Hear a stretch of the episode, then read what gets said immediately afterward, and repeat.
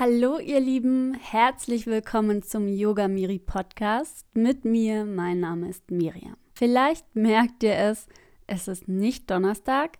Ja, ich habe ein kleines Geschenk für euch. Diese Extra-Folge. Denn vor allem in Zeiten des Lockdowns brauchen wir eines. Ganz viel Mut. Seid nicht verwundert über die verschiedenen Audioqualitäten und Hintergrundgeräusche, denn wir haben das Ganze aufgrund von Corona an zwei verschiedenen Orten aufgenommen. Also ich bei mir und sie bei sich, sodass wir zu Hause bleiben und Abstand halten und gesund bleiben. Mein heutiger Gast ist Friederike Höhendorf. Was sie mit Mut zu tun hat, das hört ihr jetzt. Ja, hallo. Ich bin Friederike Höhendorf, bin psychologische Beraterin und Elterntrainerin. Meine Praxis ist in Biberach und sie trägt den schönen Namen Mutbaum. Hinzu bin ich auch Mutter eines erwachsenen Sohnes und habe aus zweiter Ehe relativ viele kleine Stiefenkel. Das heißt, auch der praktische Bezug ist durchaus vorhanden. Mutbaum, das ist ein wunderschönes Bild. Im Yoga sagen wir, lass die Samen der Zweifel und Ängste nicht in deinem Garten keimen, sonst wachsen sie. Ja, da müssen wir erst einmal schauen, wo kommen denn die Ängste her und wann entscheide ich mich eher dafür, vor irgendetwas Angst zu haben. Die Wurzel hierfür liegt sehr oft in der Kindheit.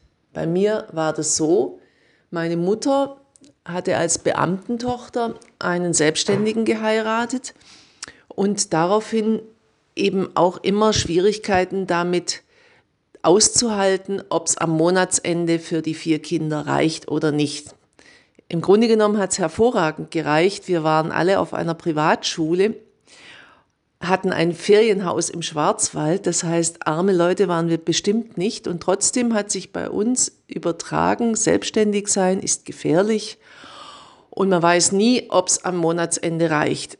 Witzigerweise sind drei von uns dann doch selbstständig geworden. Aber wenn wir uns darüber unterhalten, ist es bis heute so, dass wir uns, uns auch immer wieder zugeben, ja, ich habe schon immer wieder Angst dass es nicht reichen könnte. Und es war für mich auch schwer, mich selbstständig zu machen unter diesem Hintergrund oder einen Selbstständigen zu heiraten. Mir ist es sogar zweimal passiert. Ich war zweimal mit einem Selbstständigen verheiratet und nie so ganz angstfrei. Und das ist eigentlich schade, weil man sich so schwer dann einfach freuen kann, weil die Angst einem immer so ein bisschen mit im Nacken sitzt bis man es mal irgendwann dann verstanden und bearbeitet hat. Aber manchmal ist das schon eine Lebensleistung. Was hat dir geholfen zu erkennen, wo holen mich alte Sachen aus der Kindheit ein und was kann ich dagegen machen, um ohne diese Altlasten glücklich zu leben? Bei mir war es die Ausbildung zur individualpsychologischen Beraterin. Da hatte ich drei Jahre lang immer wieder Gelegenheit, mich mit dem, was mich ausmacht, positiv auseinanderzusetzen. Da war ganz viel Gutes, nicht nur Angst in der Kindheit. Und was kann ich davon heute wertschätzen als stabilisierendes Moment? Was hilft mir, wenn es im Umgang mit nahen Menschen hakt? All das hat mir diese Ausbildung beschert und da bin ich unendlich dankbar und sie hat meinem Leben eine ganz andere Richtung gegeben. Aus deiner Homepage habe ich entnommen, dass du recht viele Angebote für junge Eltern hast. Was genau fasziniert dich am Thema Erziehung? Ich gebe ganz, ganz gerne Elterntrainings, weil ich es merke, wie gut es tut, in diesen sieben Abenden ein Wachstum hervorzurufen und die Eltern mitzunehmen in meine Begeisterung für das Thema Individualpsychologie. Diese Psychologie, die geht nach Alfred Adler und Rudolf Dreikurs, beinhaltet das Individuum, das Unteilbare und sagt, schau dir den Menschen als Ganzes an, schau, wie er mit sich und mit anderen zurechtkommt und unterstütze ihn dabei, sein Potenzial zu entfalten, um immer besser zurechtzukommen. Das ist was völlig anderes als kritische Distanz und versuchen, aus einem Gegenüber ein Objekt zu machen. Und wie Gerald Hüther sagt, ihm damit auch die Würde zu nehmen und die Begeisterung zu nehmen, etwas Neues auszuprobieren, Mut zu entwickeln. Und das lernen Eltern bei mir, indem sie zunächst einmal sich selbst lieben lernen und schauen, was habe ich denn überhaupt zu bieten. Und erst dann den Blick auf Partner und Kinder zu richten und zu sagen, okay, was kann ich denn hier heraus ermutigen? Und was können Eltern für sich und ihre Kinder tun, um mehr Frieden und Harmonie in die Familie zu bekommen? Eltern, wie ich schon gesagt habe, sollten zunächst einmal sehr, sehr liebevoll mit sich selber umgehen und schauen, was ist an mir richtig wichtig und wertvoll und womit bin ich liebenswert. Und dann kann ich den Kindern immer wieder die Rückmeldung geben, was genau Sohn oder Tochter schätze ich an dir. Und zwar weniger im Tun, was machst du da ganz schön, was malst du für ein schönes Bild, was hast du für eine feine Note geschrieben, sondern vielmehr, wie bist du eigentlich? Was macht dich aus? Wo bist du Kreativität, wo bist du kreativ? Wo bist du liebevoll? Wo bist du verantwortungsbewusst? Sowas. Das ist viel wichtiger. Und dann haben wir auch Harmonie und Frieden in der Familie, die sich vor allem dadurch äußert, dass die Familie in einer guten Atmosphäre lebt. Und das ist viel elementarer als alle Erziehungstechnik anzuwenden oder so irgendetwas. In dem Moment, wenn Eltern eine gute Atmosphäre erzeugen, das bedeutet aber auch, dass sie mit, als Paar liebevoll mit sich gegenseitig umgehen, damit auch ein gutes Beispiel geben, dann eine angenehme Atmosphäre erzeugen, in dem Kinder dann auch merken, hier ist gut, hier kann ich mich entfalten und hier werde ich nicht ständig kritisiert. Das Wort Ermutigung kommt bei dir immer wieder vor. Da steckt ja das Wort Mut drin. Kannst du das mal näher beschreiben? Was genau verstehst du unter Ermutigung? Ist das so ähnlich wie Lob? Ja, das ist mir ganz, ganz wichtig. Ermutigung und Lob sind zwei Paar Stiefel. Lob befasst sich mit einem fertigen Endergebnis, mit etwas, was jemand oder ein Kind gut gemacht hat. Also zum Beispiel eine gute Note geschrieben, ein schönes Bild gemalt. Ermutigung geht viel, viel tiefer. Ermutigung beschäftigt sich damit, was für ein Potenzial hat denn eigentlich dieser Mensch, mit dem ich es da zu tun hat. Was kann ich wahrnehmen, was mir gut gefällt an ihm oder ihr? Wo kann ich eine Rückmeldung geben? Schau doch mal, wie liebevoll du bist oder schau doch mal, wie verantwortungsbewusst oder fleißig oder intelligent. Merken Sie etwas? Da geht es um Du bist Sätze im Kopf und nachher auch, wie wir sie aussprechen. Und das ist in unserer Gesellschaft eine ganz, ganz schwierige Geschichte. Wir haben alle die Du bist Sätze wunderbar drauf, wenn wir jemanden kritisieren, also im Negativen. Du bist ja so eine Schlampe, du bist so eine Heulsuse, irgendwie sowas. Und im Positiven machen wir das eben kaum. Da wird äh, eher gesagt, ja, ich finde das schön, wie du das hier fein gemacht hast.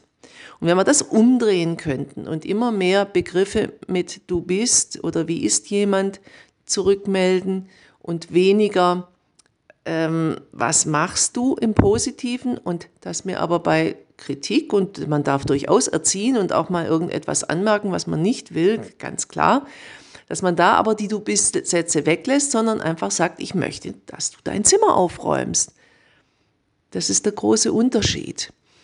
Und das beste Beispiel, damit man unterscheiden kann, Lob und Ermutigung, sind zum Beispiel Schulnoten. Das habe ich in der eigenen Familie erlebt, dass da jemand war, der relativ Schwierigkeiten hatte mit Rechtschreibung. Und auch lesbar war es nicht immer unbedingt. Und der kam eines Tages nach Hause und hat seiner Mutter eine äh, Arbeit gezeigt in Deutsch, ein Diktat mit einer 5 drunter. Und da stand dann drunter, hey, guck doch mal, das sind jetzt diesmal 16 Fehler gewesen und nicht mehr 46 wie beim letzten Mal. Mach weiter so und ich konnte es diesmal auch besser lesen. Und das war so ermutigend, dass er dann dran geblieben ist. Und diese Lehrerin, der kann er bis heute kniefällig dankbar sein, weil genau das ist Ermutigung. Entmutigend wäre gewesen, wenn die Mutter sich die fünf angeschaut hätte und gefragt hätte, und wie war der Schnitt? Ich hoffe, dass das damit deutlich geworden ist, wie wichtig mir das auch ist, weil Ermutigung zieht sich bei mir durch die ganze Arbeit und ist so das Dach, unter der sich diese Arbeit gestaltet. Nun sind ja viele Eltern und Kinder seit schon fast einem Jahr sehr viel mehr zusammen als sonst und der Kontakt zu anderen, zum Beispiel den Großeltern, ist stark eingeschränkt oder unmöglich. Wie können junge Familien diese Zeit möglichst gut überstehen? Ja, die Corona-Zeit, die ja nun schon fast ein Jahr dauert und mit Homeschooling, Homeoffice und so weiter zu tun hat, belastet Familien ganz, ganz schwer. Und da ist es auch wieder sehr, sehr wichtig, dass Eltern sich klar werden, was brauche ich persönlich, um diese Zeit gut zu überstehen und wie kann ich mir das so organisieren, dass ich nicht auf der Strecke bleibe, weil ich es allen anderen recht machen will und weil es ja wichtig ist, dass die Kinder ihr Homeschooling ähm, gut hinkriegen und so weiter. Schauen Sie unbedingt, dass man da gute Regeln findet, mit den Kindern sich auch mal zusammensetzt und sagt, wie war das jetzt die letzten Wochen, wie habt ihr euch damit gefühlt?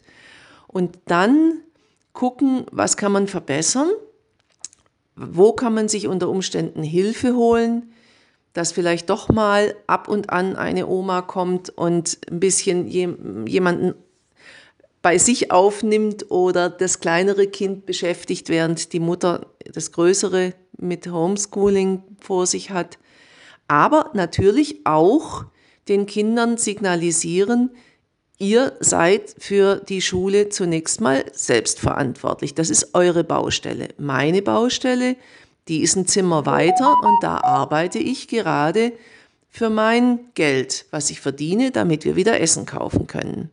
Da schon auch immer wieder ganz gut schauen, dass man die Grenzen zieht, hinter der sich Eltern dann auch etwas wohler fühlen.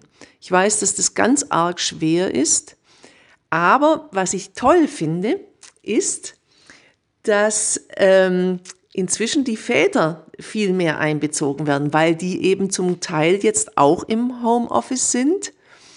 Und bisher waren es die letzten 20 Jahre schon eher die Mütter, die bei mir äh, zur Beratung gekommen sind und vielleicht einen manchmal widerstrebenden Vater hinter sich hergezogen haben. Jetzt passiert es zunehmend, dass Väter mich anrufen und sagen, Sie, ich bin jetzt seit einem halben Jahr fast nur noch zu Hause und jetzt kriege ich erstmal mit, was da eigentlich abgeht. Können Sie helfen? Ich frage mal meine Frau, ob sie vielleicht auch mitkommt. Und das finde ich toll. Und ich hatte jetzt gerade diese Woche zwei junge Väter da in, zur Beratung und bin so stolz, dass Männer immer mehr auch es wichtig finden, Beziehungen zu halten, in der Familie aufzubauen und ihren Beitrag dazu zu geben, dass Familie gelingt, dass die Atmosphäre gut ist und dass sie sich dann gegebenenfalls eben helfen lassen, die Väter und die Mütter, wenn sie merken, es geht nicht weiter. Dazu ein Satz. Meine Spezialität gerade in Erziehungsberatung ist das Speed Coaching. Das heißt, Eltern kommen einmal, manchmal zweimal und meistens haben sie dann schon verstanden, was sind die Ziele meiner Kinder in dem Verhalten, was mich zum Wahnsinn treibt und wie kann ich mich da so weit zurückziehen, dass ich wieder liebevoll mit ihnen umgehen kann und nicht immer sofort in irgendwelche Gebrüll oder sonstige Dinge verfalle. Danke dir, Friederike, für deine inspirierenden Gedanken. Ich weiß ja, wie ich dich erreichen kann, aber für alle, die noch mehr Fragen haben, wie bekommen sie den Kontakt zu dir? Ja, wer sich helfen lassen möchte oder weitere Informationen will, es gibt einen sogenannten Mood-Letter der kommt jeden Monat. Man findet mich auch im Internet unter www.mutbaum.de. Den Moodletter kann man dann über info mutbaum.de bei mir anfordern. Leider geht es noch nicht über die Homepage, das ist noch verbesserungswürdig. Ähm, und dann hätten Sie einmal im Monat eine ermutigende Geschichte von mir oder einen Text, dann erfahren Sie, wo ich im Augenblick oder wann ich äh, Vorträge halte. Die sind ja jetzt auch alle online. Zum Beispiel war letzte Woche einer über ohne Helikopter durch die Kindheit. Es wird immer wieder äh, Themen geben über Geschwisterbeziehungen, über Streit und Machtkampf, Umgang damit und solche Sachen. Und das natürlich das nächste Vierteljahr sicher vorwiegend online. Schauen Sie auf die Homepage, da sind die Sachen drin oder holen Sie sich den Moodletter. Dann wären wir auch in Verbindung und ich würde merken, oh, der Podcast hier hat Ihnen gefallen. Sie sind aufmerksam geworden, dass es vielleicht in Richtung Mut eine Menge zu tun gäbe, damit sich alle Beteiligten in der Familie und man sich mit sich selber einfach wohler fühlt. Ganz herzlichen Dank. Ich danke dir, Friederike, dass du hier warst. Und für alle, die nun nicht mitgeschrieben haben, ihr findet die Kontaktdaten zu Friederike auch in den Show Notes. Da verlinke ich sie euch. Ich wünsche euch jetzt einen ganz, ganz wunderschönen Start in die Woche. Und wir hören uns am Donnerstag wieder. Bis dahin, macht's gut. Eure Miri. Tschüss.